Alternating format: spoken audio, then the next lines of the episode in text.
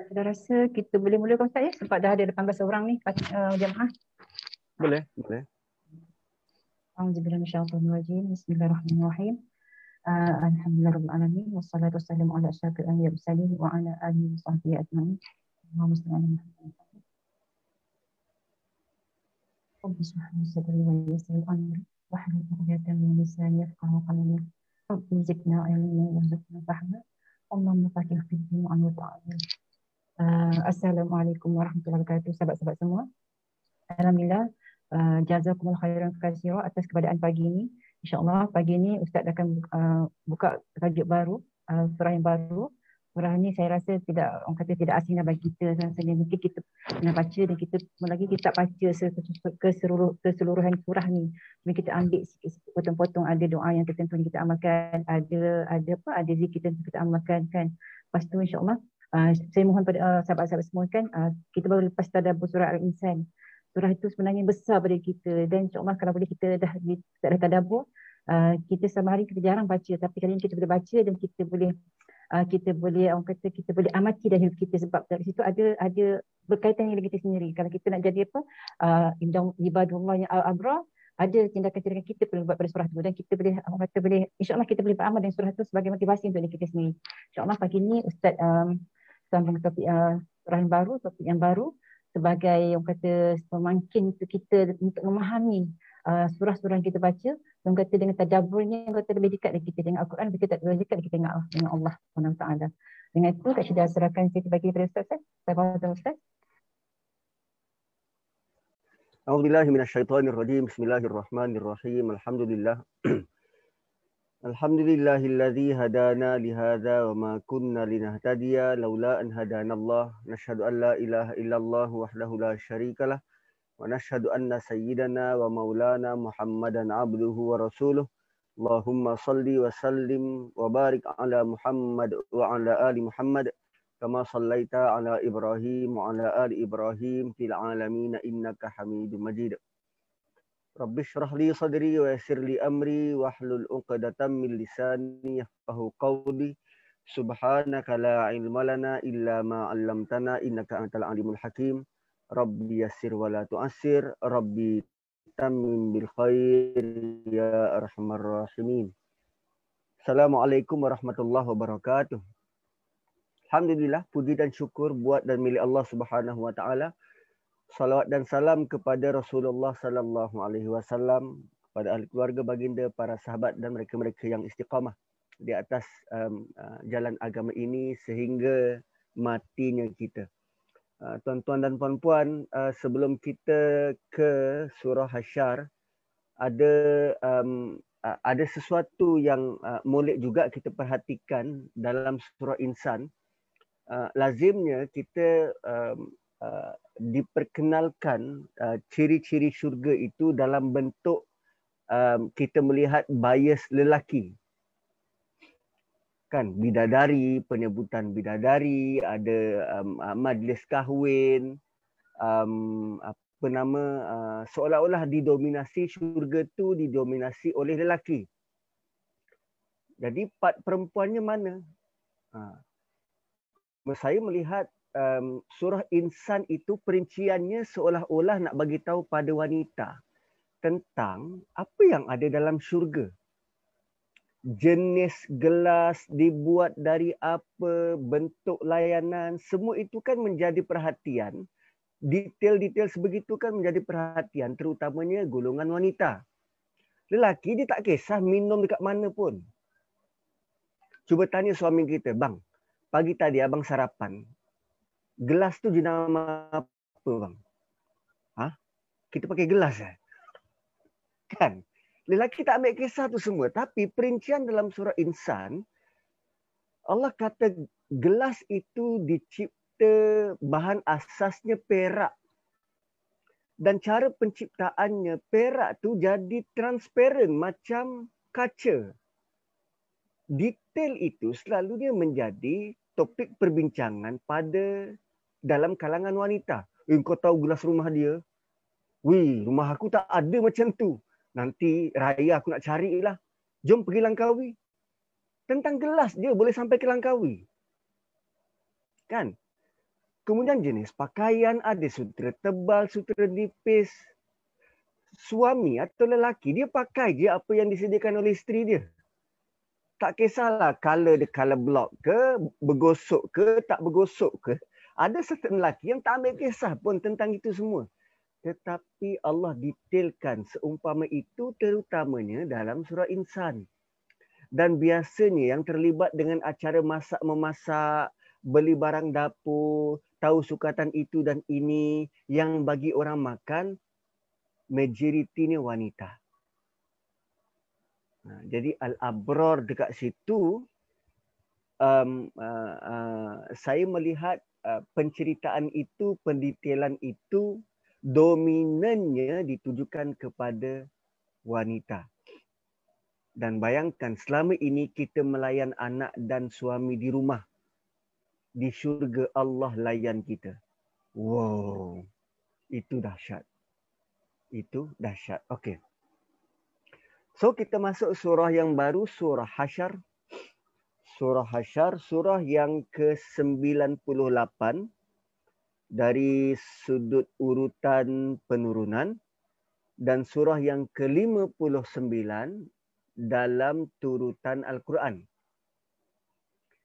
Ha, dia turun setelah uh, surah Bayyinah. Surah ini relatifnya pendek, hanya mengandungi 24 ayat dan dia surah Madaniyah. Ha, antara ciri surah Madaniyah, ayatnya panjang-panjang. Hmm, ayatnya panjang-panjang. Dan uh, surah ini Uh, dinamai dinamakan surah hasyar berdasarkan ayat yang kedua di awalil hasyar um, uh, apa nama satu-satunya perkataan hasyar digunakan dalam surah ini yang bermaksud himpun atau kumpul. Nah hasyar ni himpun ataupun kumpul. Dan uh, uh, nama surah ini uh, apa nama uh, dia menghuraikan tentang peristiwa pengusiran, pengumpulan dan pengusiran salah satu dari tiga komuniti terbesar Yahudi di Madinah. Nah, pengusiran Bani Nadir. Ada tiga komuniti besar Yahudi di Madinah. Um, uh, dia ada Bani Qainuqa, Bani Nadir dan Bani Quraizah. Qainuqa, Nadir, Nadir dan Bani Quraizah. So, um, kenapa kita perlu tahu demografi ini? Nah, sama macam kalau kita nak kenal Malaysia. So, Malaysia terdiri daripada tiga daripada perbilang bangsa dan kaum dan ada tiga bangsa terbesar Melayu, Cina dan India. Ha, lalu kalau kita tahu topografi dan demografi ini, gerak kerja kita sama ada kita nak berniaga ataupun kita nak mengajar ataupun kita nak belajar ataupun apa pun aktiviti akan melibatkan apa yang ada dalam negara itu. Nah, kalau kita nak tahu sejarah Nabi, so apa komposisi masyarakat yang ada di Madinah? Lantas kita tahu, kita dapat gambaran bagaimana sebenarnya uh, cabaran yang Nabi hadapi di Madinah. Dah tentu berbeza di Mekah. Di Mekah, Nabi berhadapan dengan satu kaum dan kaum tu kaum dia sendiri. Bangsa dia sendiri. Bangsa Arab. Cuma dia ada kabilah-kabilah. Pecahan-pecahan. Tapi bila pergi ke Madinah, dia ada komuniti yang berbeza. Di sana ada Muslim, kemudian dia ada ahli kitab. Dan ahli kitab ni terbahagi kepada dua. Adanya ahli kitab Nasrani dan adanya ahli kitab Yahudi. Dan Yahudi pula ada tiga kelompok besar. Antaranya yang disebutkan tadi, Qainuqa, Nadir dan Quraizah. Um, tema utama surah ini adalah tentang peristiwa tersebut. Mengusir pengusiran Bani Nadir. Bagaimana terjadi, mengapa terjadi dan apa yang berlaku ketika itu dijelaskan dalam surah ini. Al-Biqai berpendapat tujuan utama surah ini penjelasan tentang apa yang dihuraikan pada akhir surah yang lalu. Surah sebelum surah Mujadilah tentang kuasa Allah Subhanahu Wa Taala. Menariknya di hujung surah Mujadilah Allah sebut tentang sifat-sifat orang beriman. Di hujung surah ini Allah sebut tentang nama dan sifat Allah. Nah, surah Mujadilah dan sini surah surah Hasyar.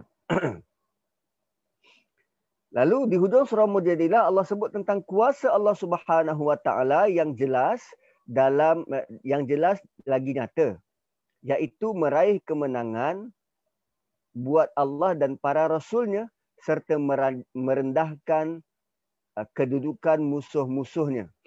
Kerana Allah Maha Kuat lagi Maha Perkasa pada ayat 21 surah Mujadilah. Dan tema itu dibawa di awal surah ini nak menunjukkan peristiwa pengumpulan dan pengusiran ini mengisyaratkan kuasa Allah Subhanahu wa taala. Dan sengaja Allah letak li awalil hasyr ini merupakan pengusiran pertama. Dan nanti akan ada pengusiran kedua dan pengusiran terbesar berlaku di mahsyar perkataan yang sama digunakan. Hasyar dan mahsyar. Mahsyar ni tempat berkumpul, tempat berhimpun setelah kita diusir daripada kubur masing-masing. Nah, okey. So, jom kita pergi terus ke surah ini.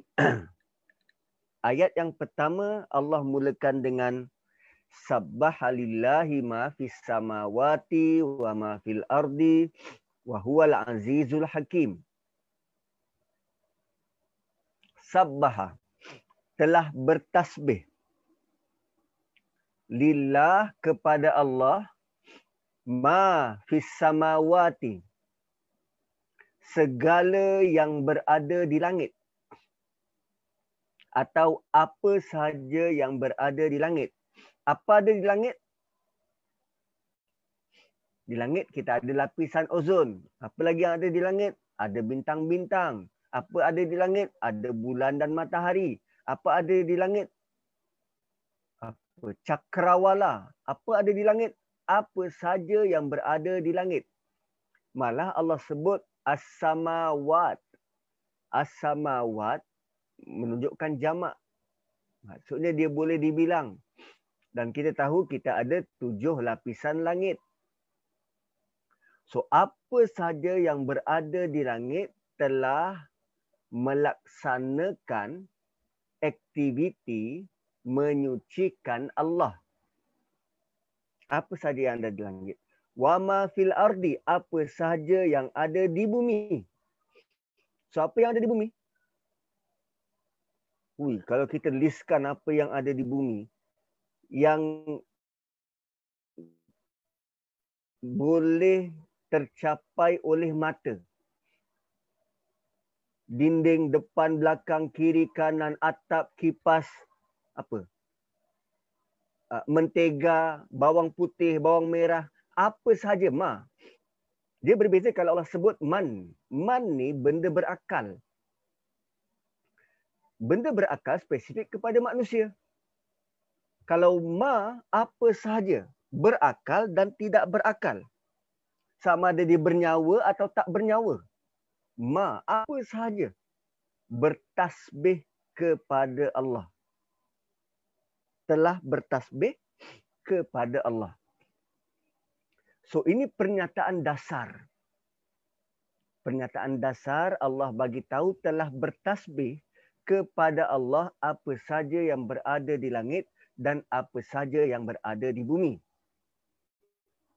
Dan kalau kita amati, kalau kita amati um, surah-surah lain yang dimulai dengan sabbaha kita akan dapati ada tiga surah. Ada tiga surah yang dimulai dengan sabbaha, telah bertasbih. Nah, cuba teka dua surah lagi apa? Surah A'la. Surah A'la tu sabbihis. Oh. Bertasbihlah kamu. oh. Ah, ini dalam fi'il madhi telah bertasbih. Dia dah melakukan. Nah, so dia Okey, cuba tengok surah Hadid. Surah Hadid. Subhanallah ma fis samawati wal ardi. Hadid. Wa huwal azizul hakim. Okey. Kemudian cuba tengok surah Saf. Subhanallahi ma fis samawati wa ma fil ardi wa huwal azizul hakim. So tiga surah ini dimulakan dengan ayat yang serupa kecuali surah Hadid tanpa kalimah ma.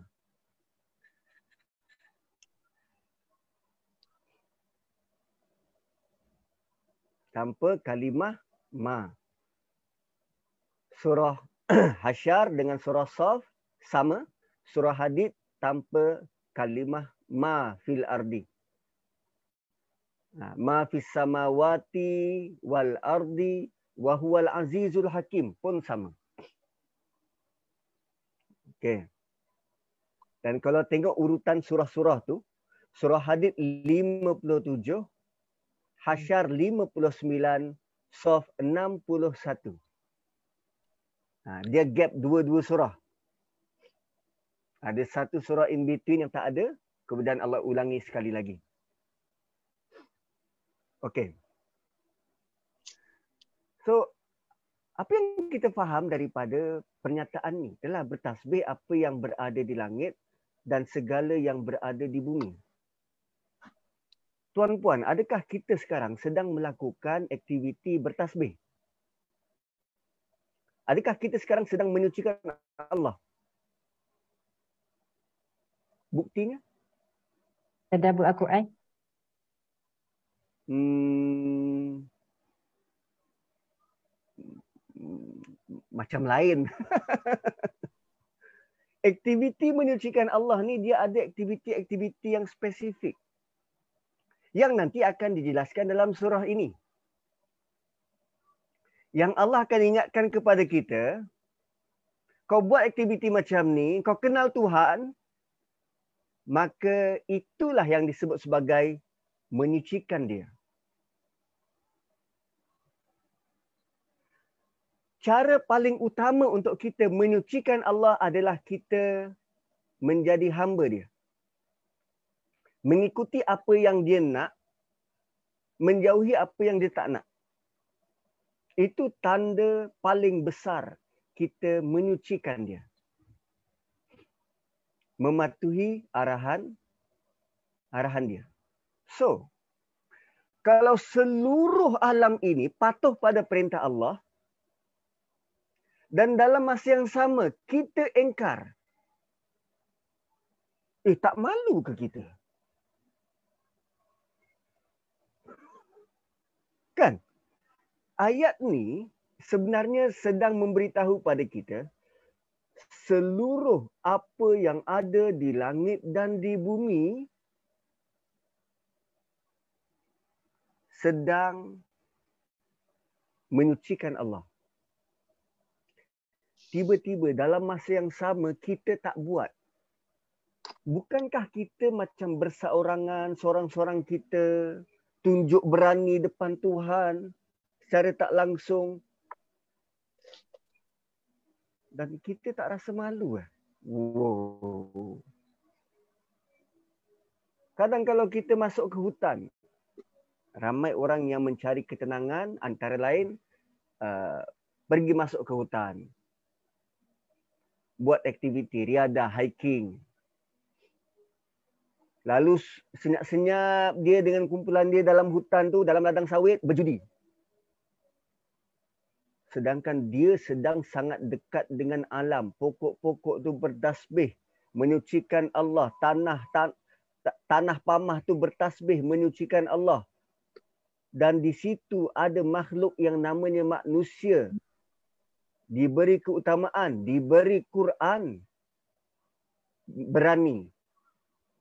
Untuk melanggar perintah Allah.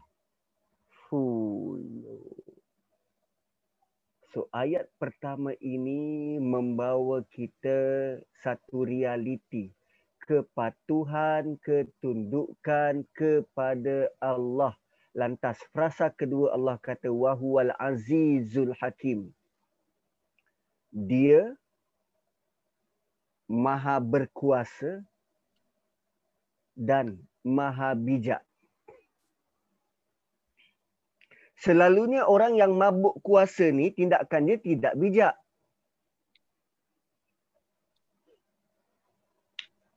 Ramai orang tak suka dengan tindakan pihak berkuasa. Kan kalau kita sebut uh, apa nama majlis bandaraya. Uh, apa MPPJ, MBSA, DBKL, ada banyak tindakan-tindakan mereka yang kita rasa eh tak patut buat macam ni. Tapi kerana dia pihak berkuasa kita akur. Tapi Allah kata dia berkuasa dan dia bijak. Salah satu contoh menunjukkan dia berkuasa dan cara Allah menggunakan kuasa itu sangat bijak. Masuk ayat kedua. Huwallazi huwallazi akhrajal ladzina kafaru min ahlil kitab. Dia yang mengeluarkan. Akhraja maksudnya mengeluarkan. Kharaja dia telah keluar. Akhraja mengeluarkan contoh kharaja nazri nazri telah keluar tapi kalau akhrajal nazri aliyun. Nazri mengeluarkan Ali. Nah, sama macam kalau kita jumpa perkataan anzala. Diturunkan. Ha. Okay, so huwallazi akhrajal ladzina kafaru min ahli kitab.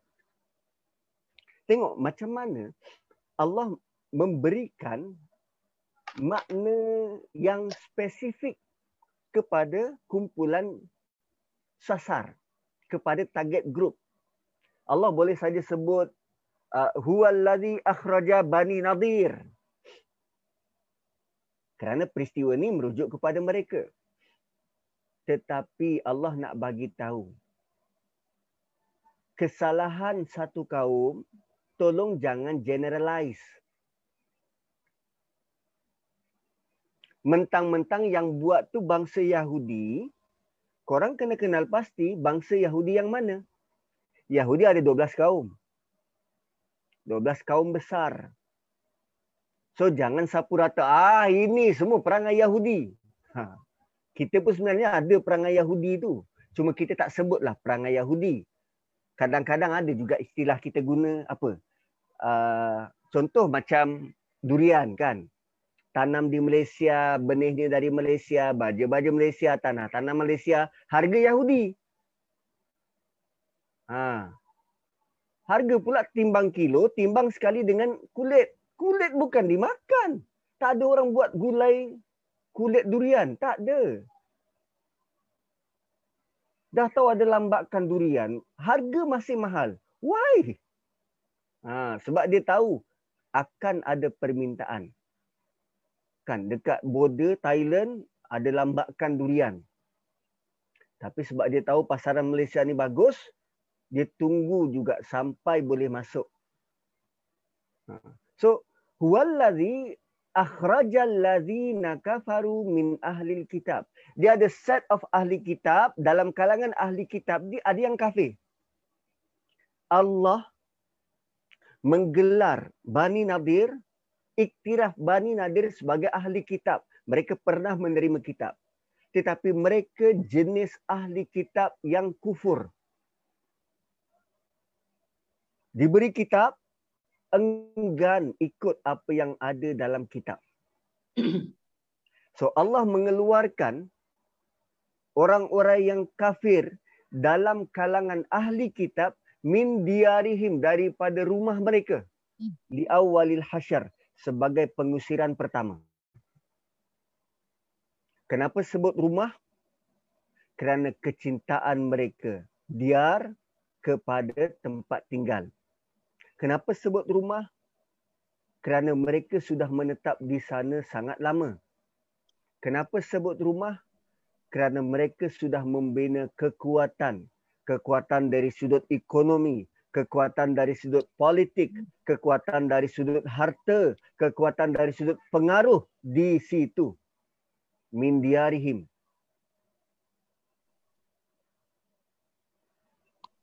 Dan menariknya ayat ini Allah mulakan dengan dia yang keluarkan. Allah mulakan dengan dia yang keluarkan. Kenapa Allah ambil kredit? Bukankah kalau kita baca buku sejarah, contoh Rahib Maktum. Kan, Rahib Maktum, peristiwa tentang Bani Nadir. Kejap lagi kita tengok sejarahnya macam mana.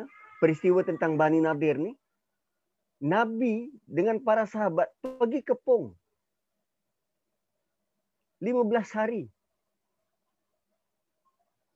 Dan mereka akhirnya tak tahan dan keluar. Tapi Allah ambil kredit. Why? Ha, jom kita baca dulu sejarah dia. Nak tahu latar belakang Bani Nadir ni. Okey.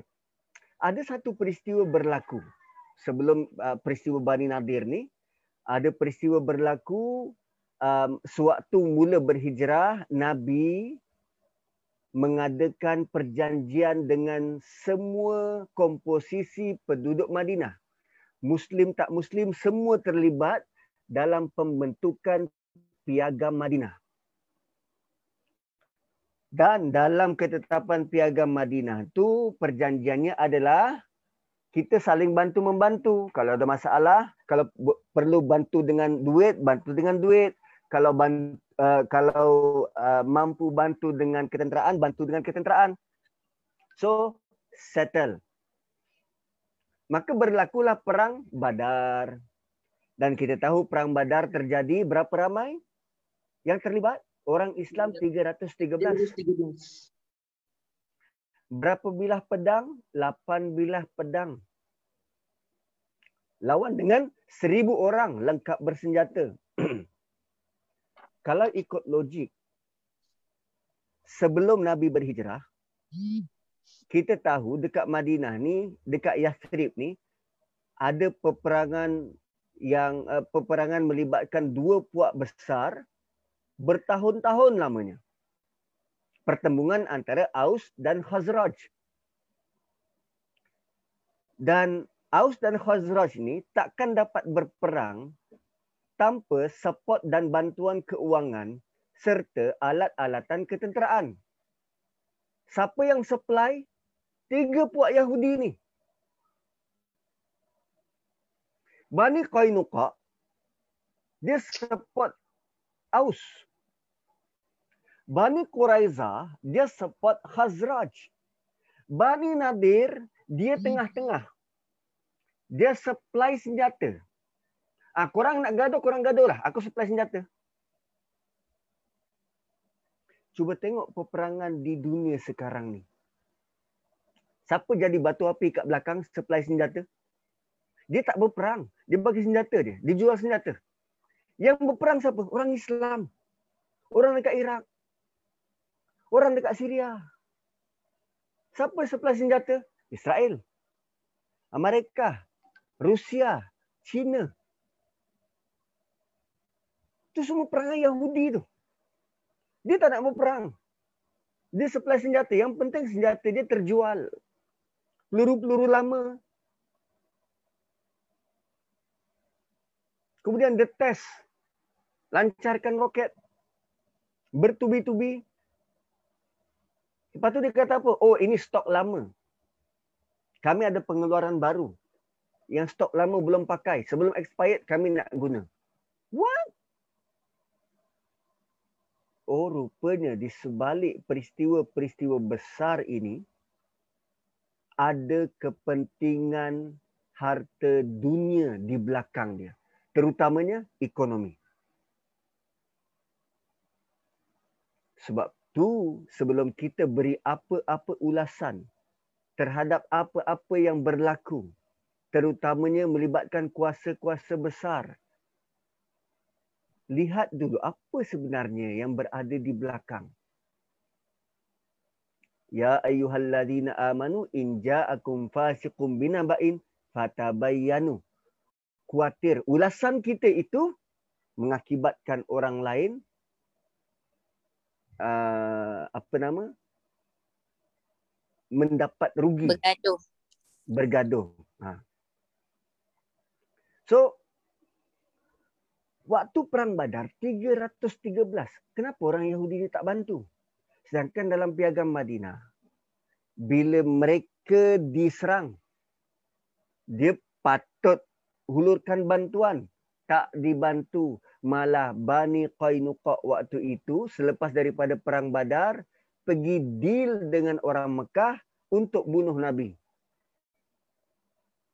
maka Nabi usir Bani Qainuqa daripada Madinah. Nabi usir Bani Qainuqa daripada Madinah. Kemudian terjadilah perang Uhud dan kita tahu aftermath daripada perang Uhud kekalahan dan banyak berlaku kabilah-kabilah ini berpaling tadah Yalah, bagi mereka sebelum ni kami sokong Islam tapi tengok perang Uhud kalah. Ah, so kami tariklah sokongan. Tarik support. Tak nak sponsor dah. Sedangkan perang Badar, lepas perang Badar, Nabi berdakwah dan mereka terima sebab orang menang. Lepas perang Uhud, banyak pula yang tarik handbrake. Antaranya Bani Nadir ada berlaku peristiwa ada sahabat yang tersalah bunuh.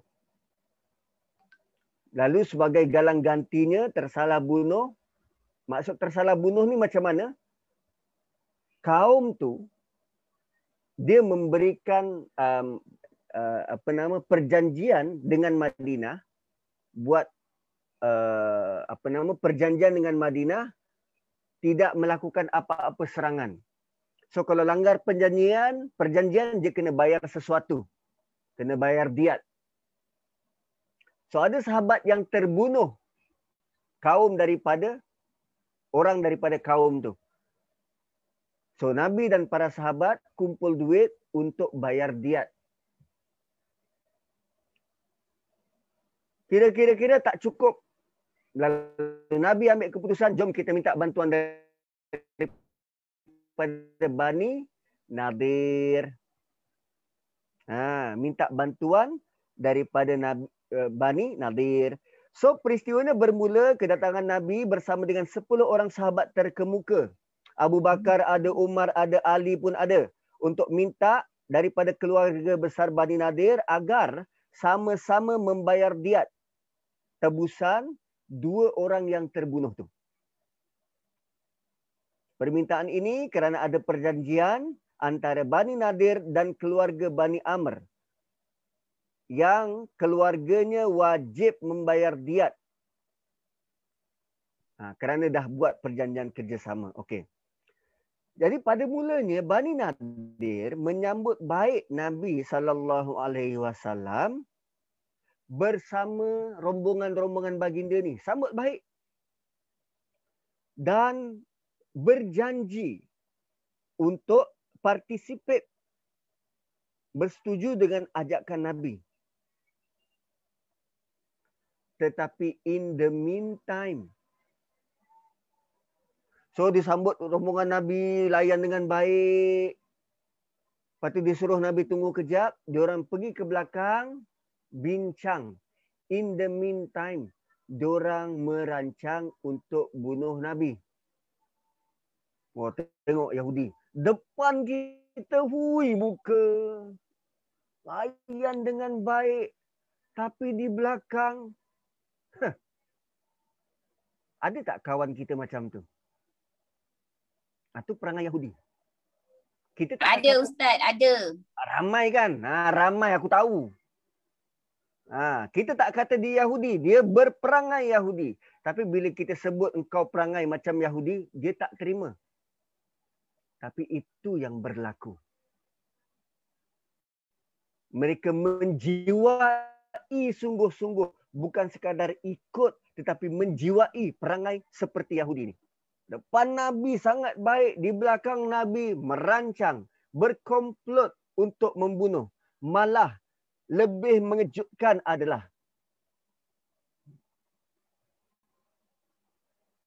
siapa yang ber, uh, apa nama uh, okey bila Nabi datang di saat itu orang Yahudi sedang menghasut antara sesama mereka maka syaitan memperdayakan mereka sehingga menjerumus mereka ke dalam kecelakaan yang telah ditetapkan atas mereka.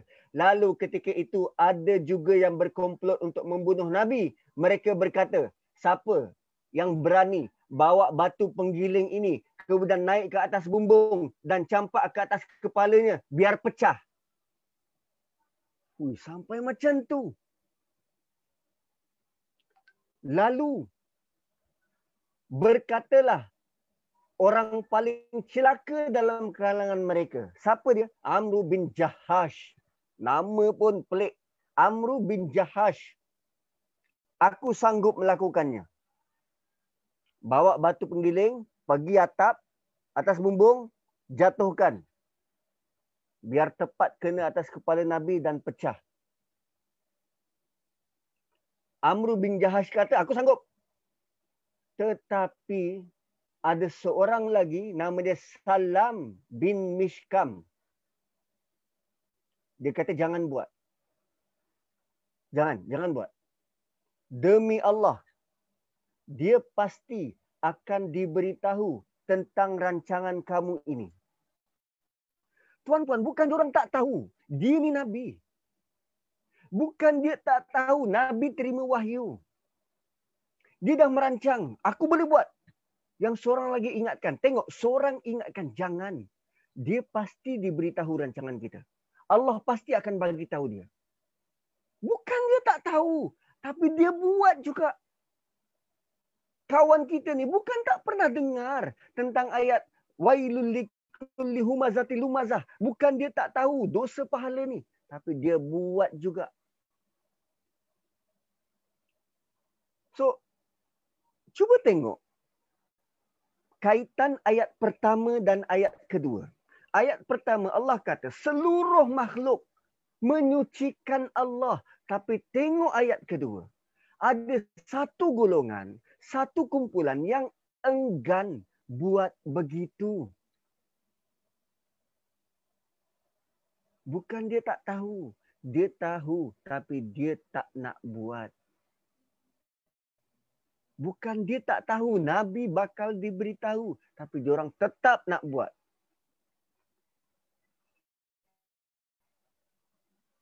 Malah dia kata tindakan ini bererti membatalkan perjanjian antara kita dengan mereka.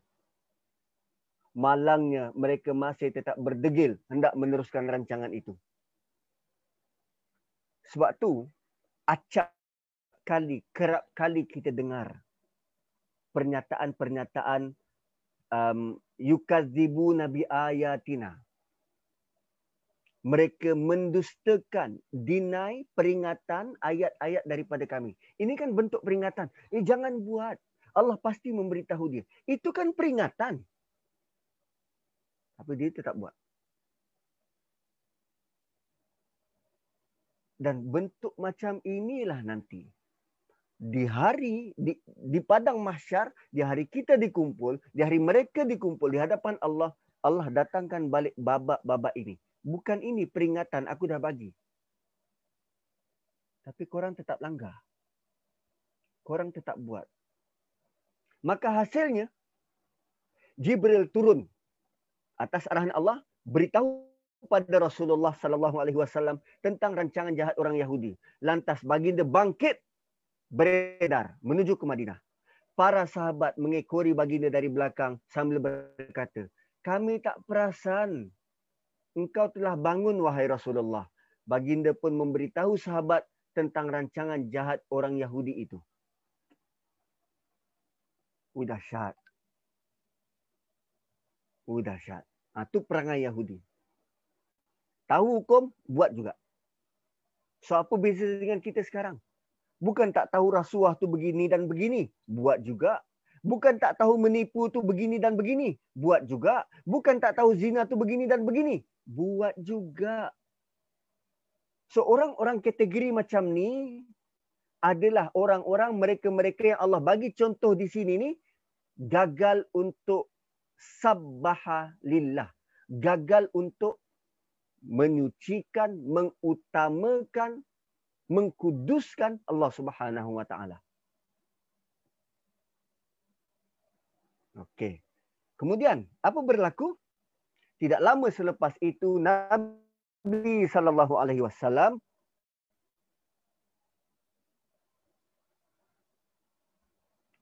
Nabi sallallahu alaihi wasallam mengutuskan Muhammad bin Maslamah kepada Bani Nadir. Awalnya Nabi datang berbincang, dia orang nak bunuh Nabi, Nabi balik, Nabi utuskan seorang utusan namanya Muhammad bin Maslamah kepada Bani Nadir. Arahannya apa? Kamu mesti keluar dari Madinah. Jangan menjadi jiran kepada aku di sini. Aku berikan tempoh 10 hari kepada kamu. Aku bagi tempoh 10 hari. Siapa yang aku temui masih berada di sini selepas tempoh itu, aku akan pancung leher dia. So itu amaran dari Nabi keluar daripada sini, aku bagi tempoh 10 hari. Lepas 10 hari kalau masih ada di sini aku pancung. Wih, tegas. Sangat tegas. Apa Nabi tak linian ke? Tak bagi peluang kedua, peluang ketiga? Tuan puan, kalau dahulu di Mekah, kalau dahulu di Mekah, Nabi bukan tak pernah dapat ancaman bunuh. Tapi kenapa berbeza bila Nabi berada di Madinah? Di Mekah, Nabi minoriti. Di Madinah, Nabi berkuasa. Nabi kepala negara. Apa hukuman bagi rakyat yang melakukan rancangan untuk membunuh presiden atau membunuh Perdana Menteri? Merancang untuk membunuh Perdana Menteri. Apa hukuman? Hukuman mati dia telah melakukan pengkhianatan, kepada negara. Dia bukan soal dia nak bunuh Nabi. Tapi dia sedang mengkhianati. Melakukan pengkhianatan kepada negara. Sebagai rakyat dalam negara perlu patuh kepada undang-undang. Sekarang ni dia hianat. Hukuman mati. Tapi punya linian Nabi, Nabi bagi tempoh 10 hari. Nabi bagi tempoh 10 hari. Lalu orang-orang Yahudi Bani Nadir tiada pilihan melainkan terpaksa keluar. Terpaksa keluar. Tapi dalam masa itu, dalam tempoh 10 hari orang berkemas, berkemas, berkemas, berkemas, ada sekelompok penduduk Madinah yang diketuai oleh Abdullah bin Ubay bin Salul mempengaruhi mereka. Ha. Ada kelompok daripada Madinah yang diketuai oleh Abdullah bin Ubay bin Salul me- mempengaruhi mereka. Okay? So kelompok yang sama juga pernah berunding dengan Nabi bagi pihak Yahudi tindakan bagaimana yang perlu diambil sewaktu peristiwa pengusiran Bani Qainuqa sebelum ni. Dia berunding dengan Nabi, "Ya Rasulullah, ini kawan kami. Ini sahabat kami dah kenal lama. Tolong bagi pertimbangan sikitlah. Diorang ni ada lebih lebih kurang 700 orang. Kekuatan tentera 300 orang je. So bagi 400 orang tu kau tim lah. Nabi setuju sewaktu pengusiran Bani Qainuqa. Tuan-tuan bayangkan, Bani Bani Qainuqa ada 300 orang yang mampu berperang, bersenjata lengkap. Kenapa tidak ditawarkan pertolongan sewaktu perang Badar? Perang Badar 8 pedang. Diorang kekuatan diorang ada 300 tapi tak bagi bantuan pun. Nah tu perangai Yahudi. Nampak orang lain susah. Dia ada duit, tak nak bantu pun. Perangai Yahudi. Sedangkan sama-sama satu negara.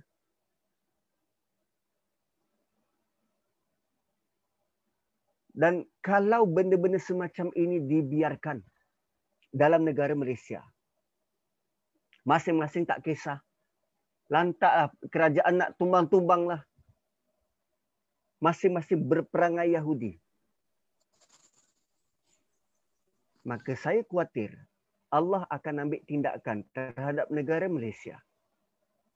Huwallazi akhrajal ladzina kafaru min ahlil kitab. Dia yang ambil tindakan. Ui, kita takut Malaysia diambang bahaya. Bukan bahaya serangan daripada luar, bukan bahaya ekonomi. Allah mengambil tindakan.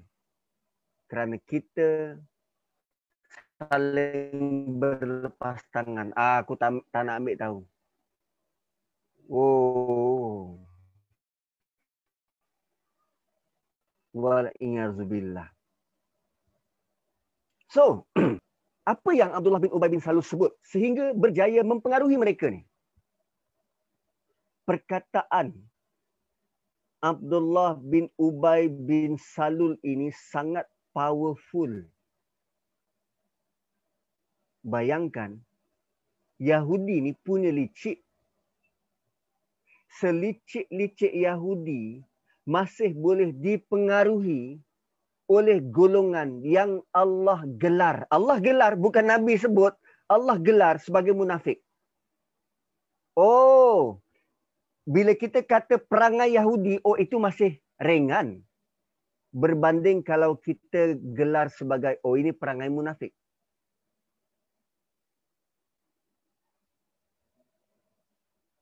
Dan just imagine this. Perkataan Abdullah bin Ubay bin Salul ini Allah rakamkan dalam surah ini pada ayat 11, 12 dan 13 dan dibaca oleh orang-orang beriman sampai kiamat. Dan Allah berkuasa untuk buat begitu.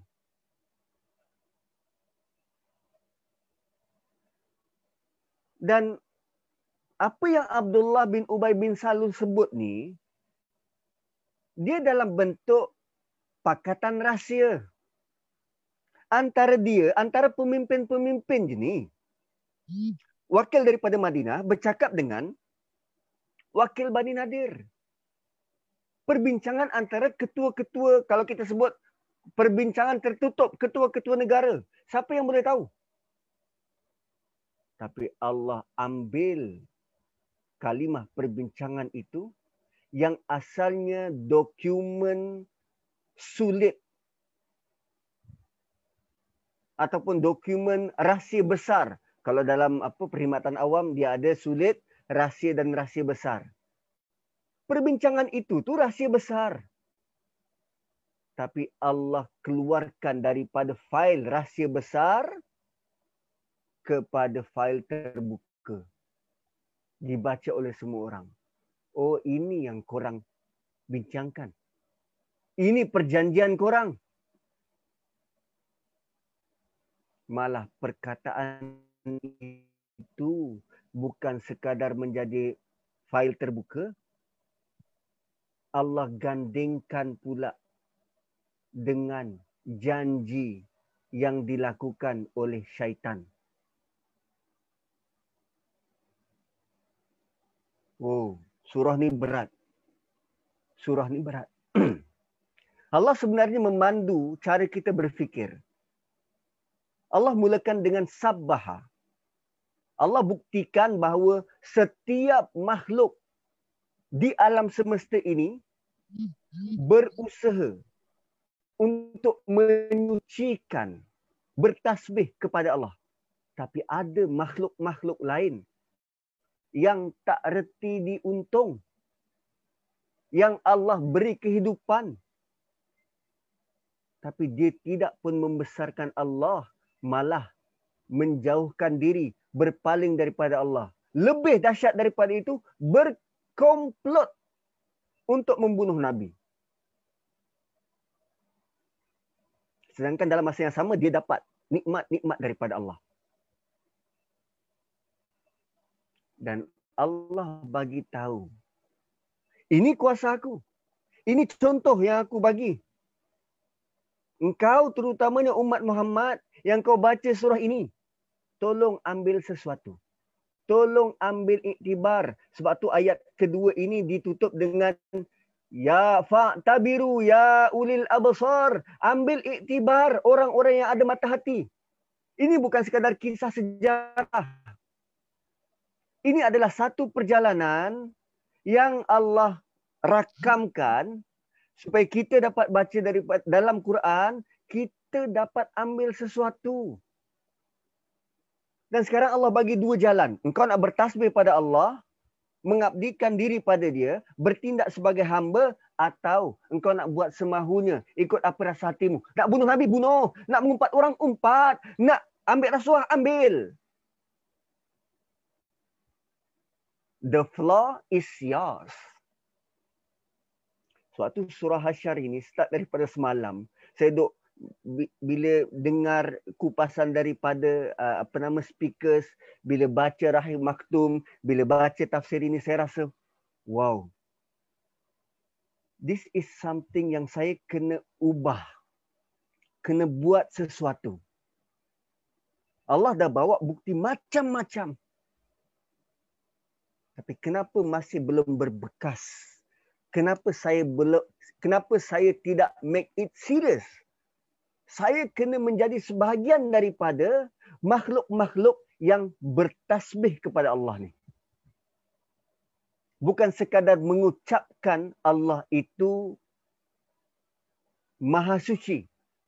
Tetapi perbuatan saya, perlakuan saya, percakapan saya, pertuturan saya, berfikirnya saya itu semuanya menjurus kepada Allah itu maha suci.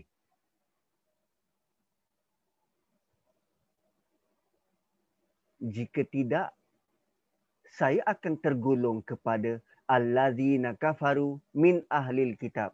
Mereka-mereka yang kufur setelah diberi kitab. Kita adalah ahli kitab. Dalam konteks kita diberi kitab. Tahu hukum tapi tidak laksana wow okey kita teruskan kepada sejarah Uish, kejap Habis pukul berapa ni? Ya?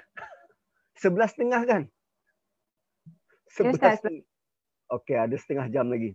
Okey, tak apa Ustaz, teruskan. Uh, nanti saya uh, belum belum sempat nak tengok uh, chat, nanti saya tengok chat. Okey, kita teruskan sikit lagi tentang sejarah. So, um, Abdullah bin Ubay pun datang. Dia pergi jumpa dengan Huyai bin Akhtab, ketua Bani Nadir ketua Bani Nadir, dia kata apa? Jangan keluar. Ha, ini ada dalam ayat 11, 12 dan 13. Dia kata apa? Jangan keluar. Lawan. Jangan kamu keluar dari rumah kamu. kerana kami bersama kamu. Kami ada 2000 orang yang akan masuk bersama-sama dengan kamu dalam kubu kamu, sanggup mati mempertahankan kamu. Kalau kamu dihalau keluar, sudah tentu kami akan keluar membantu kamu. Kami tidak akan tunduk kepada siapa jua untuk menentang kamu selama-lamanya. Dan kalau kamu diperangi, kami akan bantu membela kamu. Kami juga akan bantu Bani Quraizah serta sekutu-sekutu kamu daripada Ghatfan. Kenapa sampai macam tu ayat dia? Kerana sebelum ini, Yahudi-Yahudi inilah yang bantu sponsor mereka. Hulur senjata, bantu keuangan. Selama berperang Aus dan Khazraj. Eh, ini sponsor kita lah. Kita bantu. Walau ternyata dia buat salah. Tuan-puan tahu tak bahawa dua tiga minggu yang lepas ada satu benda yang berlaku dalam dunia sukan. Suatu interview, suatu interview Cristiano Ronaldo. Kenal tak Cristiano Ronaldo? Dia beberapa tahun dinobatkan pemain terbaik bola dunia. Pemain bola terbaik dunia. Cristiano Ronaldo. Dalam interview tu, dia ambil botol Coca-Cola, dia letak tepi. Okay, dia ambil botol Coca-Cola, dia letak tepi. Kemudian dia kata, air sejuk lebih bagus untuk kesihatan. Satu dunia kecoh. Sebab kita tahu Coca-Cola, kita tak tahu dia punya ingredient dan confirm tak elok untuk kesihatan. Tapi kerana dia sponsor, dia letak Coca-Cola. Dan kita tahu realiti air sejuk tu bagus untuk kesihatan. Tindakan Cristiano Ronaldo, saham Coca-Cola merudum jatuh. Rugi dalam sekitar berapa? 4 bilion. Saham Coca-Cola jatuh. Dan selepas daripada itu, player-player bola yang lain ada yang menyokong tindakan, ada yang tidak menyokong tindakan. Ada yang secara terang-terangan, ah ini Coca-Cola, saya sokong Coca-Cola. Ah lepas ni Coca-Cola boleh panggil saya jadi duta. Sebab ada yang sponsor. Siapa yang sponsor ni? Siapa yang memegang ekonomi? Player-player Yahudi. Kan konglomerat-konglomerat Yahudi. Dia tak minum pun. Tapi hmm. dia buat semata-mata nak merosakkan orang lain. Sama macam Bani Nadir ni. Sebab tu Abdullah bin Ubay bin Salul yang Allah gelar dia sebagai munafik datang dan pujuk jangan kami sokong jangan jangan keluar kami sanggup mati selama ni korang dah bantu kami dengan bantuan keuangan So rupanya orang-orang yang berani ke hadapan untuk menentang Islam ini di belakang dia ada pihak-pihak yang sedang bagi support bagi bantuan keuangan. So kalau dia tak buat, supporter dia akan tarik diri. Wow, dahsyat. Dia main kat belakang ni bukan ratus ribu, puluh ribu, tidak. Juta dan bilion. So, masing-masing nakkan kepentingan dunia. Maka Abdullah bin Ubay bin Salul pun datang. Dan Bani Nadir adalah kelompok Yahudi terbesar, terkuat di Madinah dia menguasai ekonomi. Dia menguasai uh, bidang ekonomi ni mereka mendominasi uh, terutamanya pertukangan emas. Wah kalau diorang tak ada tak raya lah kita. Tak adalah pulut dakap. Waktu itu mereka mendominasi Pasar Ukas itu pasar Yahudi. Diketuai oleh Bani Nadir. kekuatan ketenteraan mereka ada. Malah mereka punya kubu sangat besar. Sangat kukuh dan sangat kuat. Dan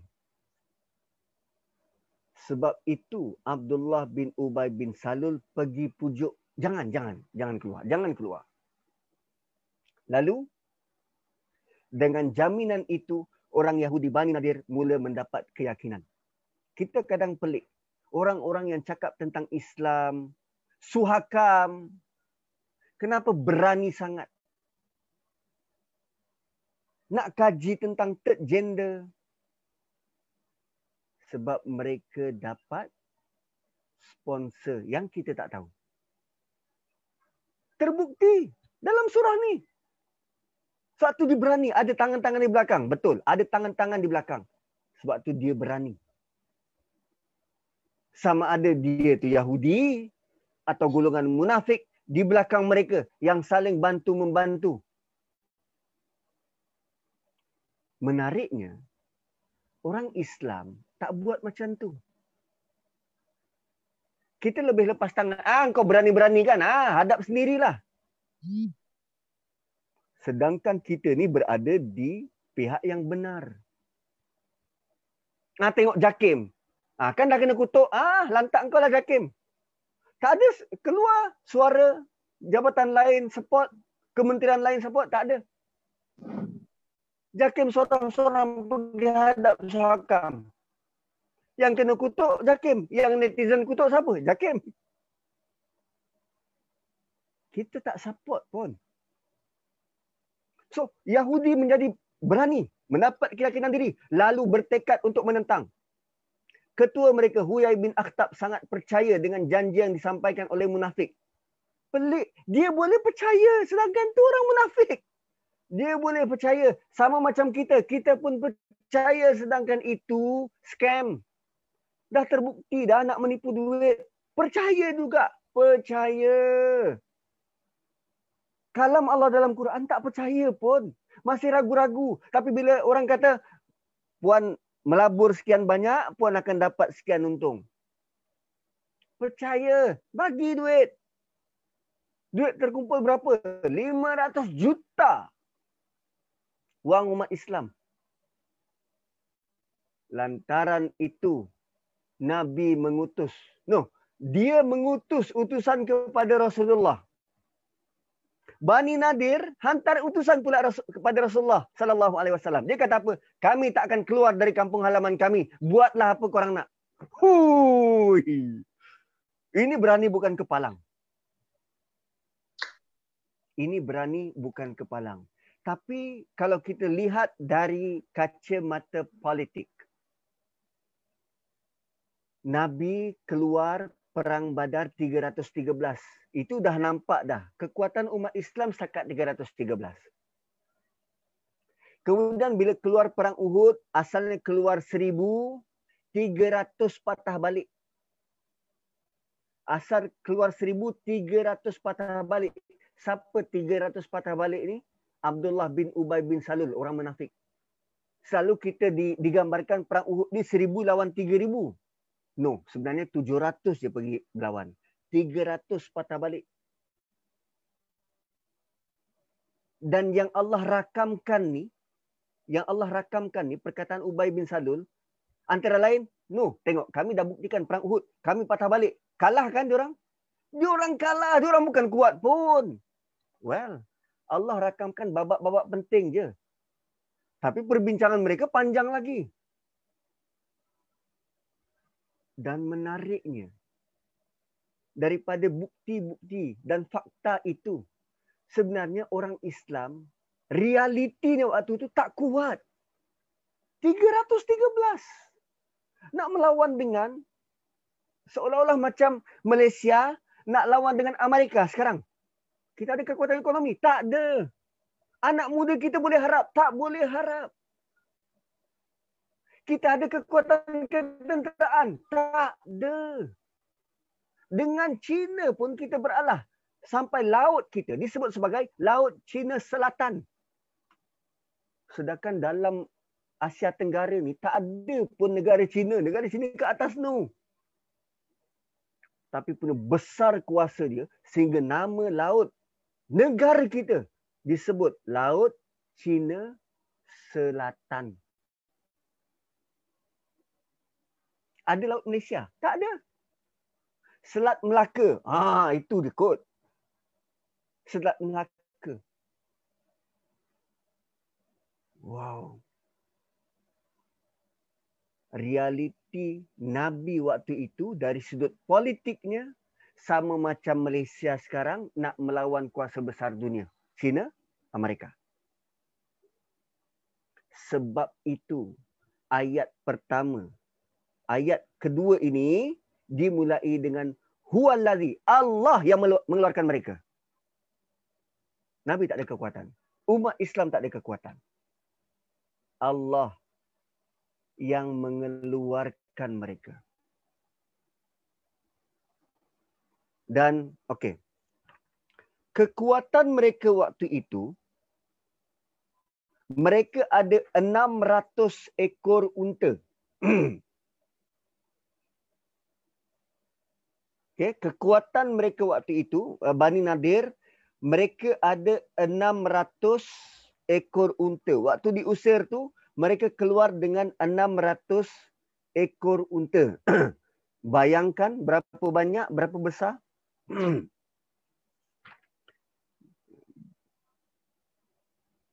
600 ekor unta disebut 600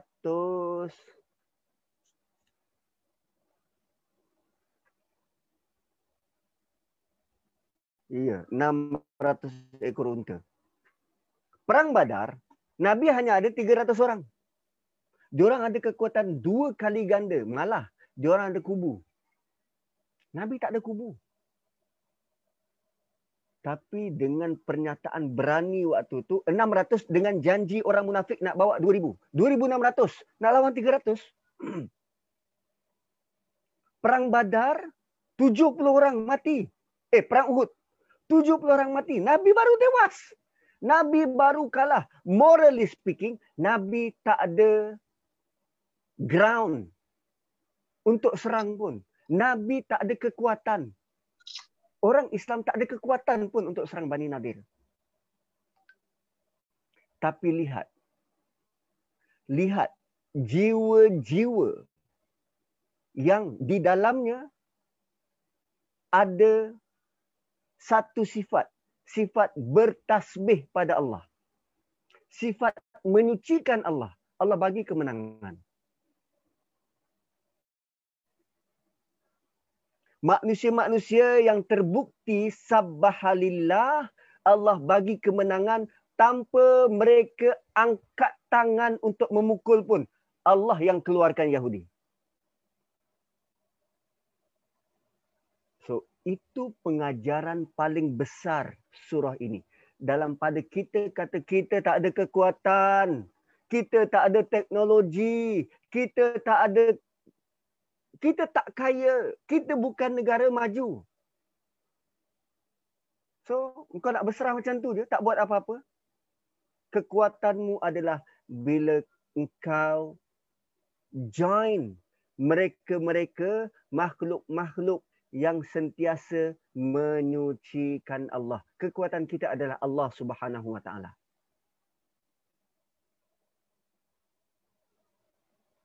Peristiwa ini membuktikan satu realiti yang luar biasa. Kita ada kekuatan. Kekuatan kita Allah. Tinggal lagi bagaimana usaha kita untuk menggolongkan diri dalam perkataan pertama ayat pertama. Sabbaha lillah.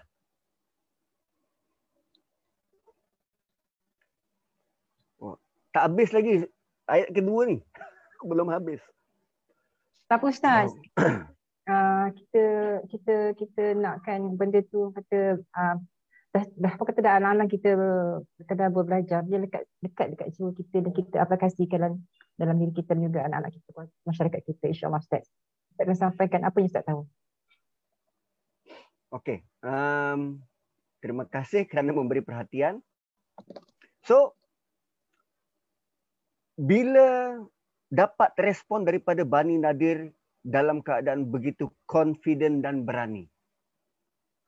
Maka di pihak orang Islam, mereka sudah menjadi, eh, boleh menang tak ni? Dia, dia, dia dah jadi tense, tekanan tinggi kepada hmm. orang Islam. Musuh dah kata, kami takkan keluar. Nak apa nak jadi, jadilah. Kan nampak macam sangat confident dan sangat berani. Begitu juga yang berlaku dalam PBB. Malaysia kau tak ikut, kami akan ambil tindakan. Ui, nampak macam wow. Ini sesuatu. Tapi selama ni mereka bagi warning, PBB bagi warning pada Israel, Israel selama berlanggar. Tak ada apa-apa tindakan pun. Ah, rupanya mereka macam well, overconfident je kot. Malaysia kan selama ni disekat ekonomi. Okey je. Boleh je hidup. Dapat je bantuan daripada Rusia. Rupanya kalau kita firm dengan tindak tanduk tindakan negara kita, okey je. Selalu dia kata, oh ini ada tekanan antarabangsa. Terutamanya apa? Gender ketiga ni. Kalau kita firm, Diorang back off. Problem is kita tidak se-confident mereka. Kerana kita rasa kita tiada supporter. Sedangkan Allah awal lagi sudah pun menawarkan support dia, bantuan dia. Kita tidak mengambil peluang itu. Wah.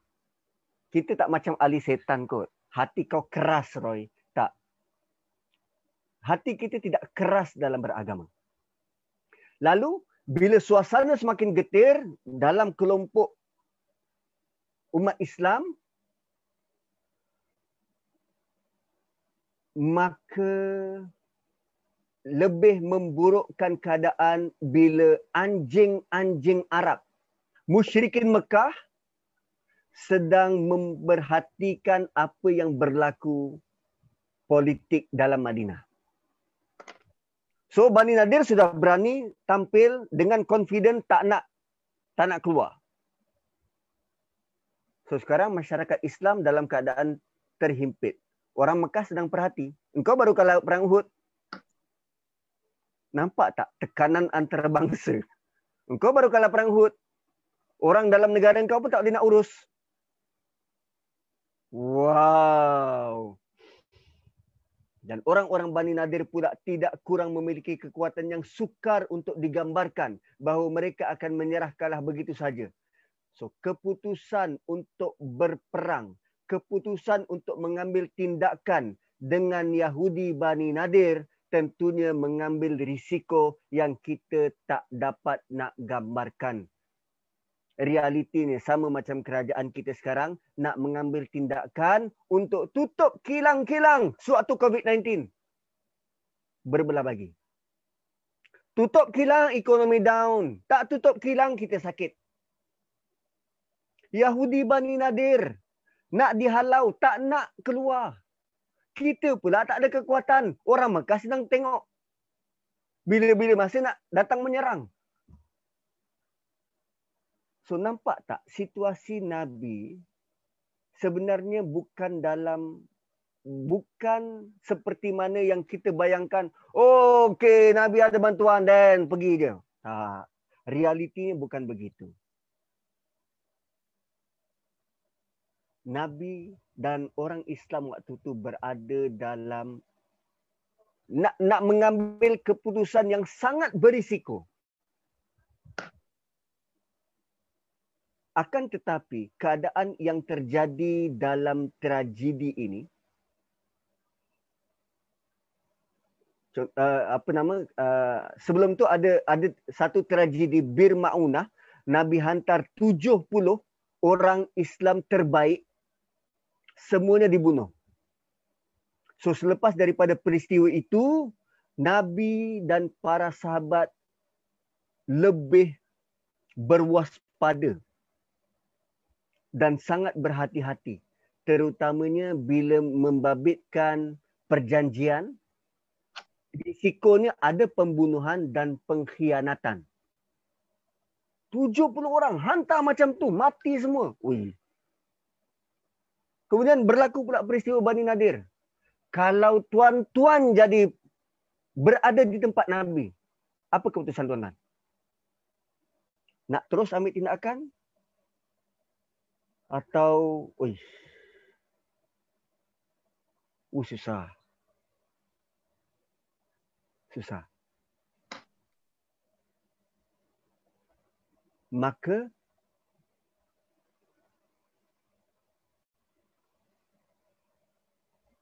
kerana tragedi Bir Maunah itu tentera Islam nabi terutamanya bertekad untuk menuntut bela terhadap penjenayah.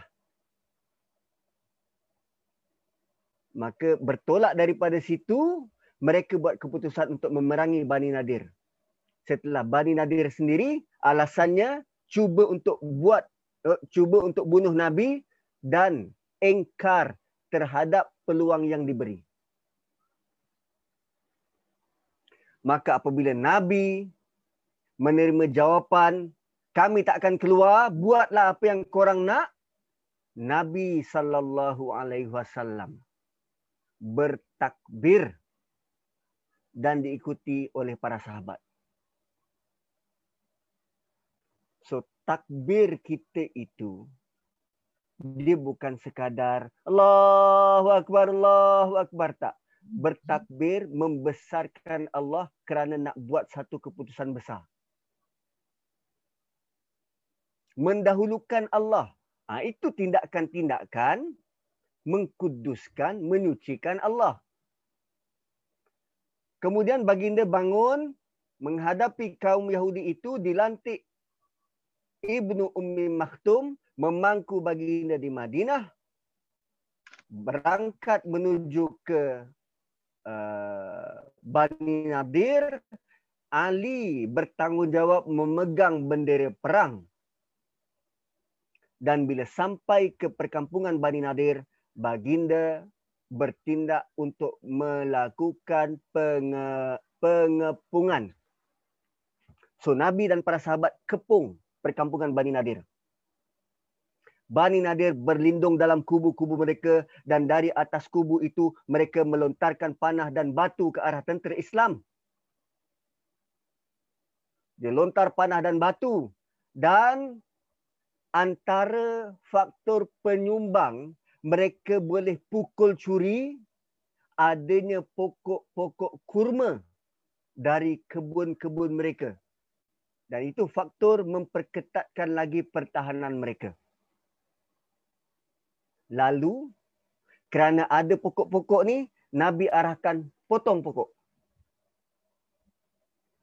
Perintah supaya dipotong dan dibakar pokok itu. Dan dalam masa yang sama, Hasan, Hasan ni siapa? Penyair. Nabi, dia pun mengungkapkan syair. Lemah sudah perjuangan Bani Lu'ai, dek marah api berterbangan di Buairah. So ada sahabat yang pergi bertindak motong pokok dalam masa yang sama adanya seruan-seruan syair-syair yang membangkitkan lagi semangat para sahabat. Buairah ni nama kebun kurma milik milik Bani Nadir. Maka kerana tindakan Nabi untuk potong pokok ni tindakan Nabi terima kasih Hasan bin Sabit. Tindakan Nabi untuk potong pokok ini orang-orang Yahudi dia kritik tindakan Nabi. Kritikan mereka Allah rakamkan dalam surah ini ayat 5. Ha, kita kita lalu dulu sejarahnya nanti kita tengok ayat by ayat. Kritikan ini Allah rakam dalam ayat 5. Why? Potong pokok je kot. Kan? Potong pokok je kot. Tuan-puan, ayat pertama Allah bagi tahu sabbahalillah ma fis samawati wa ma fil ardi. Pokok tak bertasbih kepada Allah. Pokok bertasbih pada Allah. So makhluk-makhluk yang bertasbih ni bukan sewenang-wenang kita nak potong, kita nak tebang, kita nak rosakkan. Tak, tak, tak, tak, tak, tak, tak. Mereka ni bertasbih pada Allah. So engkau tak ada kuasa dan upaya sewenang-wenang pergi rosakkan hutan belantara tu. Hatta dalam peperangan pun antara panduan dan peraturan berperang tolong jangan rosakkan pokok. Tolong jangan buru binatang yang tak ada kaitan dengan korang. Jangan bunuh kanak-kanak, jangan bunuh wanita, jangan bunuh padri. Itu peraturan peperangan. Peraturan peperangan dalam Islam. Kalau kita buat maksiat dalam berperang, mana bantuan Allah nak sampai? Kita tak berperang pun, hutan kita hancur. Lepas tu kita doa, Ya Allah bantulah kami. Part mana Ya Allah nak bantu ni?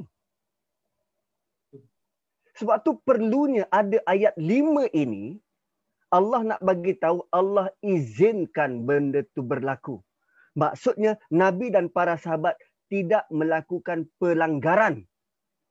Tidak melakukan maksiat. Itu pentingnya. Allah mention ayat 5 walaupun dikritik.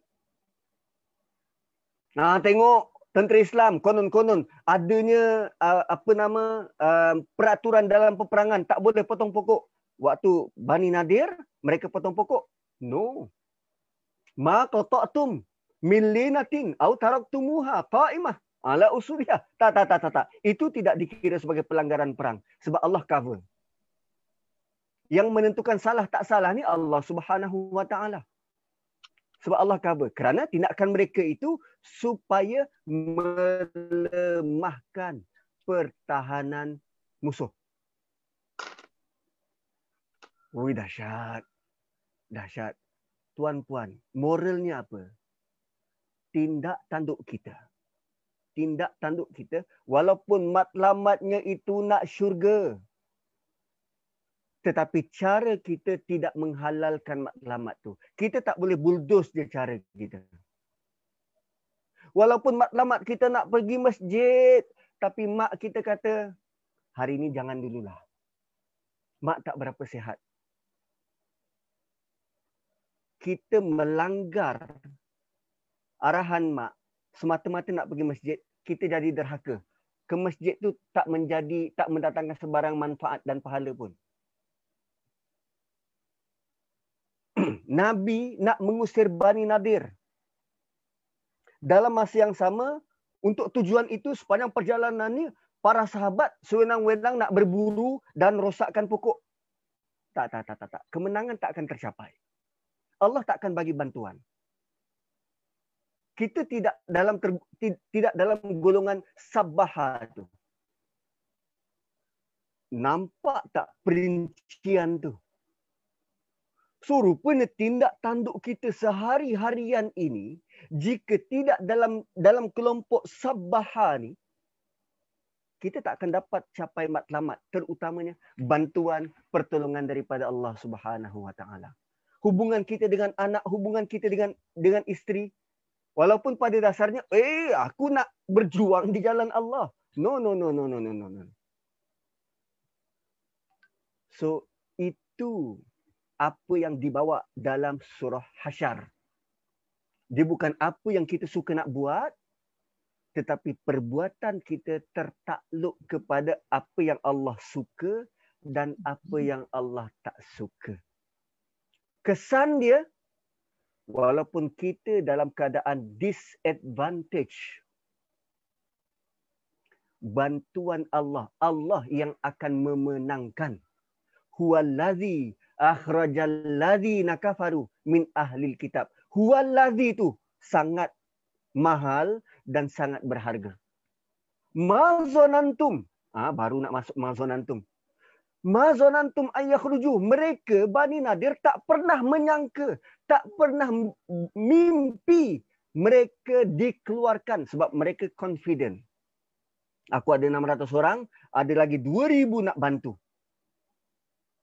Wa zannu annahum mani'atuhum husunuhum min Allah. Oh, ma zanantum ayakhruju tu maksudnya orang beriman tidak pernah menyangka akan berjaya mengusir Bani Nadir. Mereka tak pernah mimpi untuk menang. Tindakan mereka pergi sakit Allah siap ni. Okey. Pergi pakai seluar dulu. Okey. Tindakan mereka nak pergi mengusir Bani Nadir tu, mereka tak pernah bermimpi bahawa mereka akan berjaya. Nabi pergi tu kepung je, bukan bukan pergi terus serang, kepung je. Harap-harap dengan kepung ini bantuan tak dapat masuk, makanan tak ada, elektrik terputus, air terputus, mereka menyerah dan beredar. Itu je. Kalau ada kekuatan, terus pergi serang. Serang kubu. Nabi kepung. Kepung 15 hari. Mazan antum ayah rujuh. Nabi tidak pernah menyangka, kaum muslimin tidak pernah menyangka bahawa mereka akan keluar. Dan orang-orang Yahudi tidak pernah menyangka bahawa benteng-benteng mereka akan dapat memberi perlindungan dari Allah. Punyalah bacul mereka ni, Bani Nadir ni, mereka kata, bawa datang Tuhan lah. Tuhan pun tak dapat keluarkan kami daripada kubu ni. Wow. Punya confident mereka sampai ke tahap macam tu. Sebab tu Allah sebut dalam ayat ni wa dhannu annahum mani'atuhum sunuhum min Allah. Allah sendiri pun tak akan dapat keluarkan mereka. Fa atahumullahu min haitsu lam yahtasibu. Maka Allah datangkan Allah datangkan kepada mereka dari jalan yang mereka tak pernah sangka pun. Allah datangkan bantuan itu dari jalan yang tak pernah mereka sangka. Sama ada orang beriman ataupun orang tidak beriman. Kedua-duanya tidak pernah menyangka itu bentuk bantuan dari Allah. Apa bentuk bantuannya? Wa qazafa fi qulubihimur Allah lemparkan. Qazaf, lempar. Qazaf, baling. So hukum qazaf ni, tuduhan, tuduhan tu merupakan lemparan, balingan.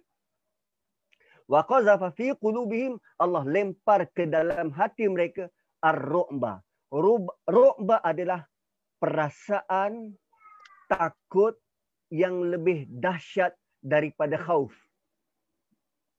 Rokba ni kegentaran, ketakutan, kekhawatiran yang amat sangat ke dalam hati orang Yahudi. Kita baru lalui peperangan Palestin dan Israel baru-baru ni.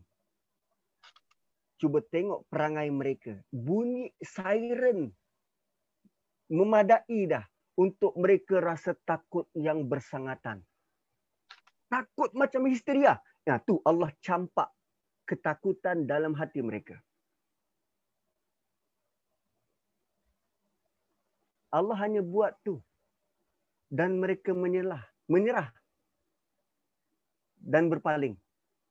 Menyerahkanlah. Pergi. Keluar. Yukhribuna buyutahum biaidihim. Sebelum mereka keluar, mereka merosakkan rumah-rumah mereka. Why? Ada orang yang normal sanggup nak rosakkan rumah sendiri. Melainkan orang Yahudi. Mereka rosakkan harta benda mereka. Kerana apa? Sayang nak tinggalkan. Dibuka nako-nako tingkap ni bawa sekali. Bawa, bawa pergi.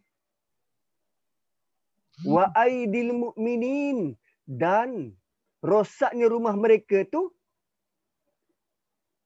daripada tangan-tangan orang beriman. Fa'tabiru ya ulil absar.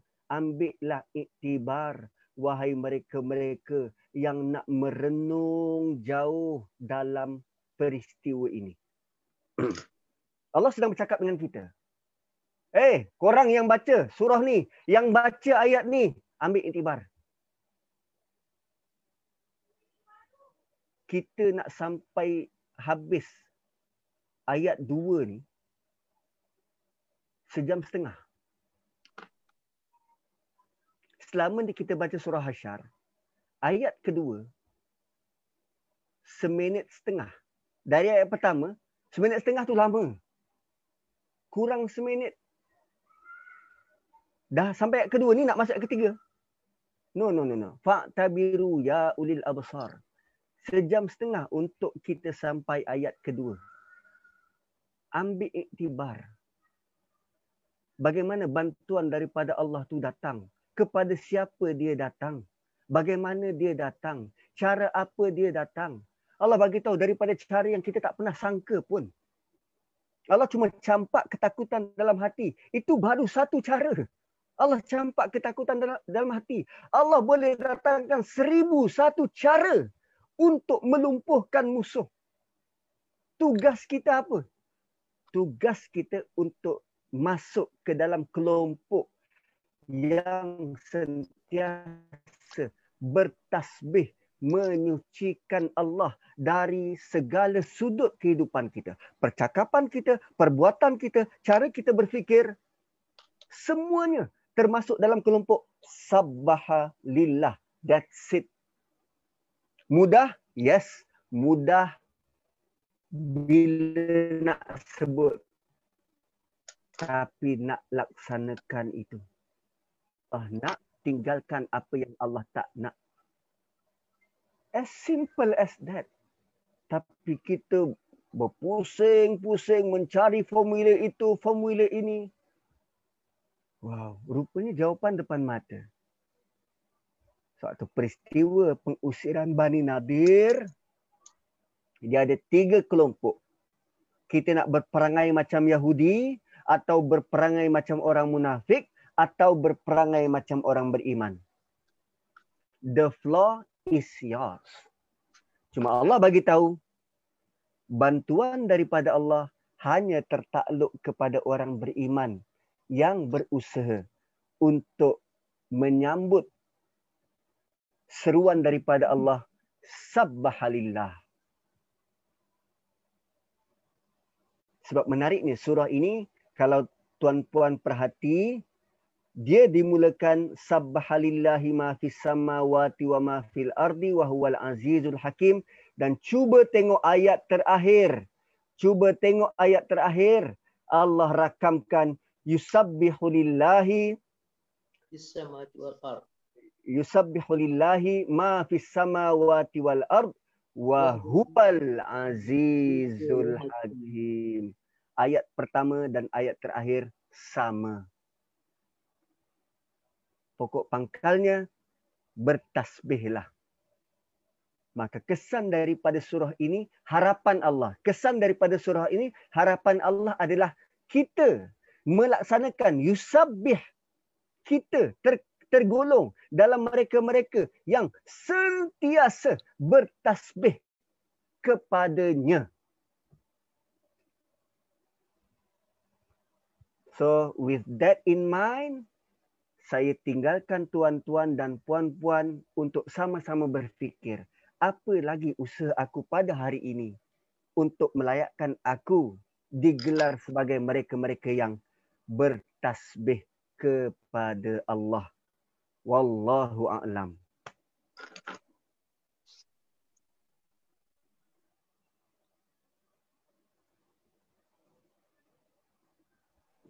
Subhanallah. Uh, ruang lingkup bertasbih tu besar rupanya Ustaz kan. Kita uh, cuma pegang pada tasbih tu uh, mensucikan Allah tapi tak dilobekkan mensucikan Allah tu dengan kita mematuhi dan ikut perintah Allah tinggalkan larangan Allah. The point is itu yang paling besar sekali pada kita sebenarnya pada pada pemahaman kami lah Kak Syida. Bertasbih tu okey pegang tasbih subhanallah mesti kat subhanallah. Kita ingat oh kita buat sesuatu Allah tu Allah tu jauh pada sifat sifat-sifat uh, syirik sifat-sifat yang boleh pun boleh yang apa sempurnakan tapi sebenarnya uh, tas, tasbih tu sebenarnya besar ruang lingkup dia kan? Kita ni tindakan kita seharian tindakan kita perangai kita akhlak kita tu sebenarnya tasbih sebenarnya Ustaz. Menambah kita sebagai orang Islam orang mukmin kan? Uh, ruang lingkup dia tu besar. Bila kita pegang oh tasbih tu sebab tasbih ke Allah tu mensucikan Allah mensucikan Allah. Daripada apa sebarang kesyirikan keburukan daripada sifat-sifat Allah tu kan? Uh, hari ini kita pergi jauh lagi lah. Mudah-mudahan apa yang kita dapat pada ayat pertama tu uh, uh, dan juga ayat terakhir tu pun sebenarnya jadi amalan kita lah kan. Zikir pagi petang. Tapi kita tak, kita belum kita tadabur lagi dia punya apa, Asma' Husna tu Ustaz. Baru dia punya, dia punya tasbih pun je kan. Ha. Asma' Husna tu belum. pun dah rasa macam, subhanallah apa yang kita apa yang kita dah buat selama hari ni kita baca tasbih bertasbih lah uh, pagi petang ah uh, punya uh, tasbih kita tu kat mana? Benda pergi ustaz kan? Subhanallah kita tak tahu benda tindakan kita sepatutnya kita buat ya. Ah, subhanallah. Ada satu tasbih yang kita paling suka. Tasbih kafarah dan suratul asr. Sebab dan abi majlis. Ah itu antara tasbih yang paling kita suka. Tasbih banyak betul banyak betul perkataan tasbih tu. Tapi adakah kita ambil tindakan tasbih tu dari diri kita sendiri kan? Macam uh, amalan kita tu. Bertasbih tu cukup sekadar bertasbih lah tasbih mensucikan Allah saja tapi kan tasbih tu jauh lagi orang lingkup lagi pada uh, kehidupan seharian kita ni subhanallah subhanallah alhamdulillah wa la ilaha illallah akbar sahabat-sahabat jika ada persoalan yang tanya kepada ustaz silakan Kak Hanani kalau ada soalan untuk tanya ustaz silakan Kak Hanani Assalamualaikum Ustaz. Uh, Waalaikumsalam. Uh, tertarik dengan uh, fi'il mudhari' tu. Rujuk uh, maknanya benda tu uh, relevan sampai sekarang. Betul ke Ustaz? Uh, Fa'il mudhari yang akhir ke? Yusabbihu lillah tu? Tak, Yusabbihu lahu? Tak, yukhribu nabuyutahum. Ah, yes. Hmm. Ah, dia relevan sampai sekarang.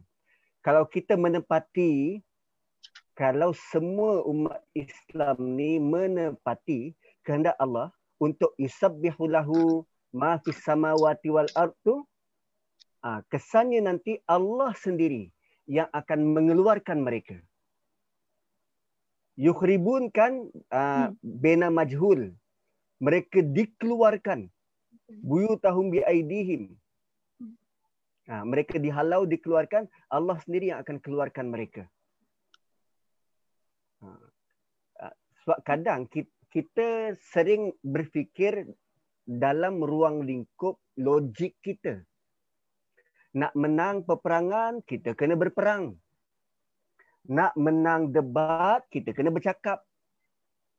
Nak menunjukkan yang kita ni kuat bergusti. Tetapi dalam banyak um, nasihat hadis nabi dan panduan daripada Quran rupanya logik Allah dan Rasul berbeza dengan logik kita berfikir. Nabi kata orang paling kuat bukannya orang yang kuat bergusti. Orang paling kuat adalah mereka yang kuat menahan marah.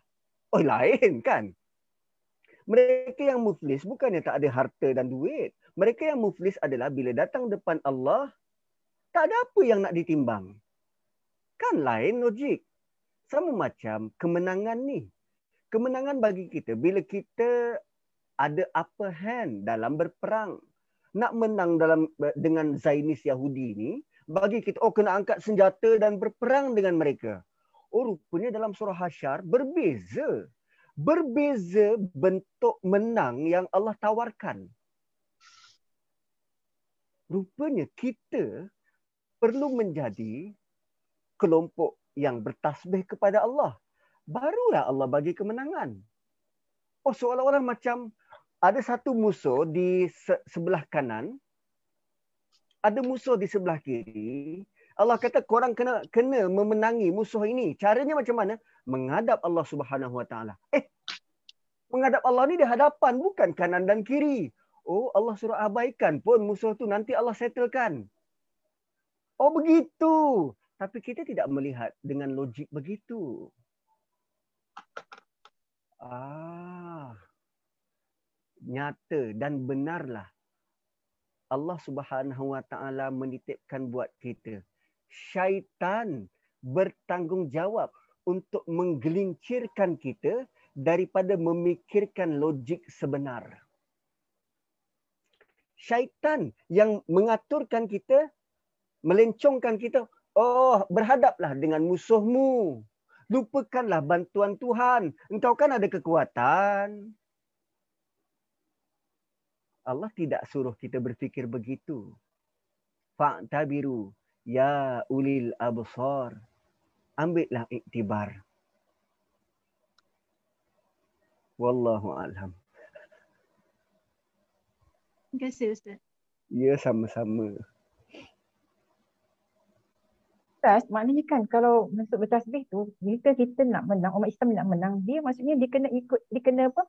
Ikut apa yang Allah turunkan di dalam Al-Quran tu. Maksudnya kena bertasbih tu uh, ada ruang undang-undang uh, yang maksudnya undang-undang Islam, segala segala apa aktiviti Islam tu ada ke dalam Quran tu. Kalau kita tak ikut dan tak patuh uh, apa yang di Allah Allah apa Allah aturkan dalam Quran, maknanya kita pun uh, belum dapat lagi lah kemenangannya Ustaz kalau macam tu. Okey, saya bagi analogi macam ni Kak. Um, kita nak ambil SPM dan bersama-sama dengan kita ada 600 ribu pelajar yang lain yang sama-sama ambil SPM. Dan sampai hari keputusan, kita dinobatkan pelajar terbaik SPM. Okay, kita dinobatkan pelajar terbaik SPM. Lalu orang tanya, apa apa hal kau pula dinobatkan pelajar terbaik SPM? Kan? apa alasan engkau dinobatkan menjadi pelajar terbaik SPM? Rupanya untuk jadi pelajar terbaik SPM ni ada kriteria-kriteria yang kita perlu patuhi. Sama macam pelajar terbaik fakulti. Ada kriteria-kriteria yang perlu dipatuhi. So bagi Allah, engkau nak menang, ada kriteria yang kau perlu patuhi. Antara kriteria ni sabahalillah. So macam mana kita nak bertasbih pada Allah? Allah bagi contoh. Allah bagi contoh. Ha, ini macam tak sabar nak pergi ayat seterusnya kan. Allah bagi contoh. Contohnya apa? Perangai orang-orang muhajir. Perangai orang-orang ansar. Ah ha, contoh. Contoh orang-orang yang bertasbih pada Allah. Orang muhajirin dan orang ansar. Ah, masih lagi umum lah Ustaz. Ya Allah, masih lagi umum perangai-perangai orang muhajir dan ansar ni. Oh, kalau kau nak contoh yang lebih detail, meh aku tunjukkan. Lau anzalna hazal Qur'ana ala jabal. Meh aku tunjukkan siapa dia Allah tu. Sebab kalau engkau tak kenal Allah, engkau tak tak reti nak bertasbih dengan dia. Huwallahu allazi la ilaha illa huwa alimul ghaibi wasyahadah. Siapa lagi Allah? Huwa huwallahul khaliqul bari'ul musawwiru lahul asmaul husna. Sebab tu Allah letak nama-nama dia di hujung surah ini. Panduan kepada kita. Fa'tabiru ya ulil abasar.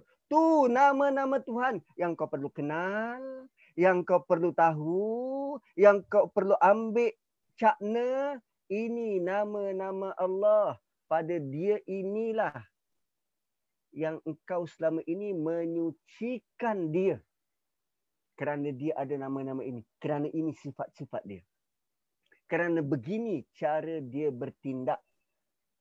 So pemahaman terhadap penyusunan nama-nama Allah itu super penting supaya kita bertasbih kepada Allah ni bukan kerana orang suruh.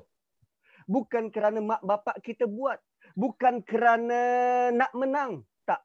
Kerana kita sudah kenal Allah. Dan hanya pada dia yang kita nak.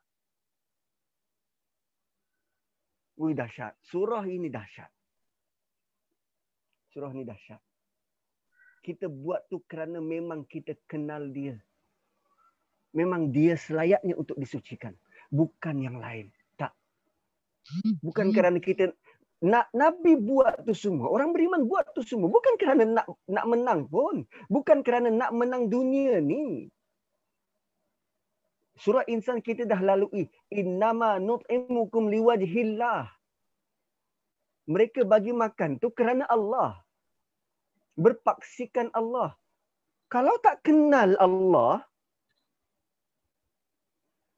buat, buat apa buat ni semua? Tapi kerana sudah kenal Allah. Muhajir Ansar ni, ini produk akhir, by product.